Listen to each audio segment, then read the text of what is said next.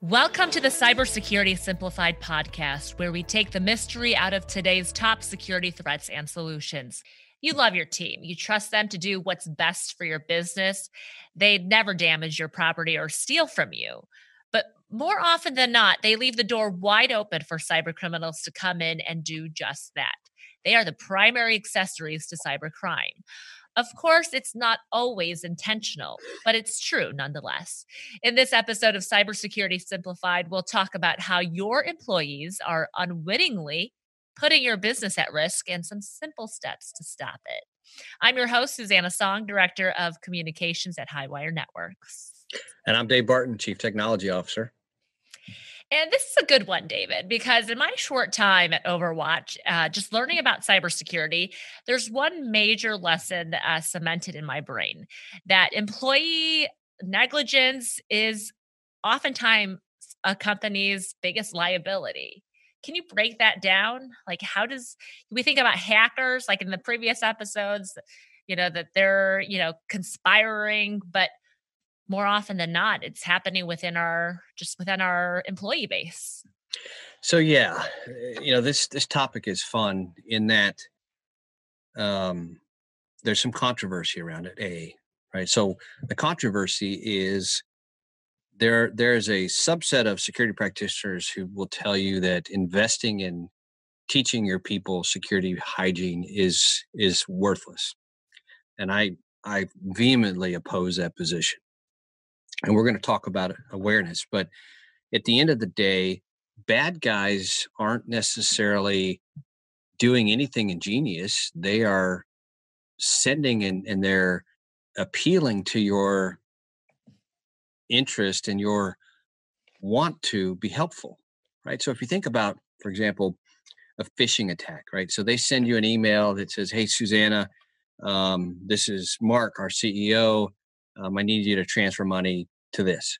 And if you, being Susanna, even if you haven't seen a request like this before, you may look at this from line and it says, you know, Mark Porter, and in your head you're thinking, okay, this is legit. But if if you're not trained to look a step farther, that it's Mark Porter at abcnetworks.com, right?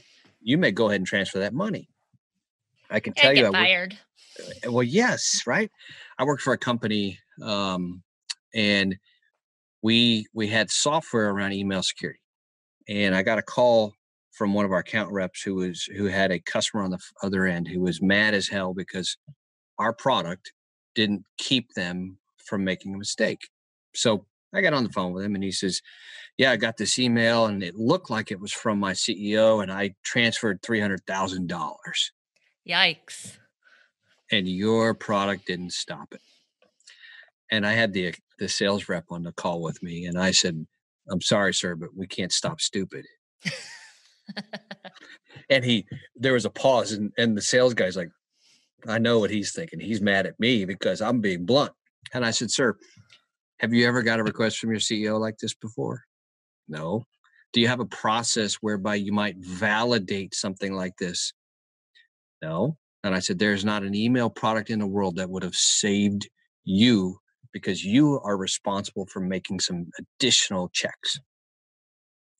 We did our best. We presented it to you. In fact, if you looked in the very top, it says this came from an external email address. Did that not resonate? So the point is, he wanted to be helpful. In this case, he cost them money because they, didn't get it back.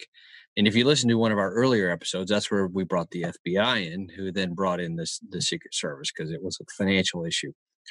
Um, but our employees are our biggest asset. But if we don't teach them, they can be our biggest weakness. So I think it's a great topic. Yeah, and so we've discussed hackers take different shapes, right? Different forms. You've got your employees who um, unintentionally become in a way um, we call accessories to these hackers because they're clicking on links or um, opening emails they think are coming from their bosses or from a coworker. So, how do you prevent your own employees from making stupid mistakes? So I, don't know if you can prevent it, um, but you can educate, and then you can put some controls in place to maybe help. So, you know, fundamentally, we have insider threats, and re- really, what we're talking about, Susanna, is insider threats. Right? These are people inside your network, typically, and they fall in three categories. They fall in the intentional. I'm a bad. I'm somebody who's disgruntled, and I want to take data or I want to do something malicious. So those people, you have controls in place and you have to have visibility and hopefully you get to see that. You have unintentional, which is the CFO that I just talked about, mm-hmm. right? He would, wanted to be helpful. His boss said, I need help. I need you to transfer money. So he did. Now, there should have been some education for him, right? And I'm quite confident he'll never do that again. But the point is still valid. He unintentionally did something that caused an issue. And then I think the third is you have bad guys who are impersonating people, right? So if I'm a hacker and I steal your credentials, Susanna, I log in as you, and now I start to take take things, take data, uh, steal intellectual property, maybe issue some checks to my little holding company I built on the side to get paid. Um, those are the three primaries and then you know the fourth is really your nation state people but the the three insider threat categories are those three now there are ways to help protect those and i think all of it starts with education. You know unlike that uh, those other people who think training our people is a mistake i've seen significant decrease in clicking on phishing by giving people periodic fun educational training around what not to do right? Teach them right? All uh, our whole lives we're learning and if we're not learning how to identify bad behavior we're going to fall victim to it so let's teach everybody. Let's focus on that. There's a, a company i know that um, they do quarterly phishing for example and if you as an employee click on one of those links hmm. oh don't laugh. You lose some of your bonus. If you click on a link twice in a year, and, and they're very good at what they do, they're gonna in the second time you lose your entire bonus. It's crazy, but their click rate is very very low because you know they're educating, but then they've got this hammer over their head that says if you do this, it's going to cost you. What does so Overwatch think, offer? so we offer security awareness training, uh, which I mentioned earlier, we we make it fun, educational. It's very short, right? So part of the challenge with security awareness training is people try to boil the ocean, and they give you 15 topics, and you have an hour to do it. And and honestly, after two or three minutes, most people check out. Even if there's a quiz at the end, they're really not engaged, and they're not going to retain it. But if you can make something clever, funny, entertaining, and you're teaching them best practices around security, they're likely to retain it because it's funny, right? We we remember things that make us smile and, and bring us joy or you know something educational in, in using those uh, approaches so that's what we do we offer that to our partners who then offer it to their end customers you know, what are some of basic bad habits that you've seen? Uh, you've been a CISO for many years, uh, probably different. You know, I know different um, companies that you've worked for. I guess what are some of the top uh, bad behaviors that you think hackers really take advantage of?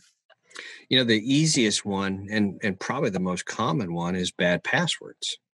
Right. I I used to work for Sprint in Kansas City and every quarter I did a password assessment on 70,000 employees.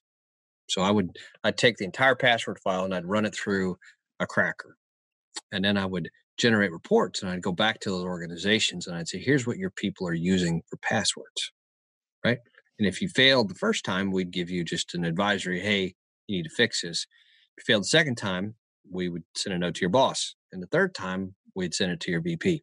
Hmm. But the funny thing, Susanna, was uh, can you imagine what the number one password was? Password one two three. No, it was Sprint one two three. Oh God. They all work for Sprint, right? Guess what the second one was? Remember where they're headquartered? Sprint four five six. Or no, they're headquartered in Kansas City. So Chiefs, mm. huge football fans, right? right? We had a big relationship with the NFL. And so you had password one, two, three, you had Sprint, a derivative of Sprint, and you had Chiefs as the the top three. Do you think those are hard to guess? No, they're not hard at all. So that's one of the number one things that we can do that to protect our employees is force them to use stronger passwords. So to, in today's day and age with uh, two-factor multi-factor authentication because remembering a password and you have so many passwords to remember for personal professional you know your phone different apps you have what um, kind of what is the new way to be secure with passwords? Can you just rely on multi-factor or two-factor authentication? So i'd like to say yes but i always recommend that you come up with a model to remember passwords. So for example let's say you're a, a denver broncos fan which i happen to be and despite the fact that we're having a terrible season so far but let's say you're a big bronco fan. You could have a password methodology that says Denver and you use upper, lower, and you substitute, but then underscore um, the name of the website or email or Gmail or Google or Bank of America, right? But you start to, I call it a seed value versus trying to remember 50 passwords. If you know mm-hmm. your seed and you know where you're going, then your seed is always the same, but the end of it's different. Or if you're more secure, and maybe your seed's in the middle, and at, you know at the or maybe your seed is two words, but in the middle is the name of the site. So you could have a password that says um, Nash. I live in Nashville. Nash underscore AT&T underscore Ville, right? But it's something you know that's relevant to you. Some people will say, well, pick pick a quote that you love and it's 10 or 10 or 15 characters and use that. Well, that works too, but it's a little harder. And you end up on some websites that don't support all of the upper lowercase special characters that you use.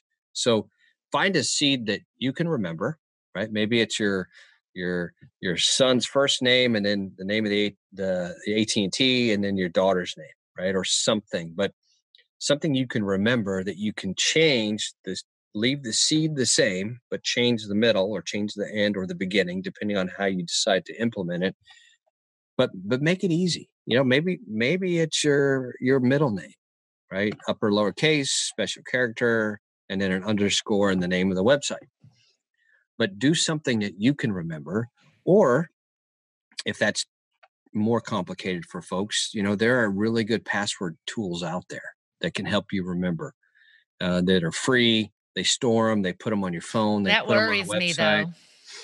Well, don't don't go to one that's hosted in Russia. Um, but but there are some out there that are very good at that, and they've been through all the testing and certification and those kind of things, and and they're worth a look.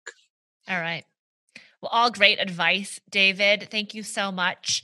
Um, if you are listening and your employer doesn't offer um, security awareness training, please feel free to reach out. As David said, the one that um, our company currently uses is great. It's short, um, it's quarterly, it um, it's fun animation videos, and uh, definitely stays on top of current events. So I love it. Personally, I've learned a lot. Uh, listeners, thank you so much for uh, participating in today's episode. I hope you got a lot out of it.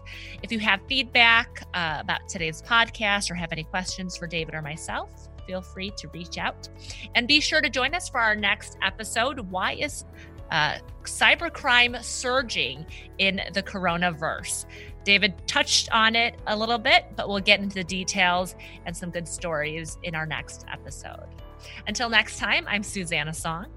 And I'm Dave Barton. And you're listening to Cybersecurity Simplified. From all of us here at Overwatch by Highwire Networks, thank you for listening. We'll catch you next time on the Cybersecurity Simplified podcast. To learn more, visit us at highwirenetworks.com slash podcast.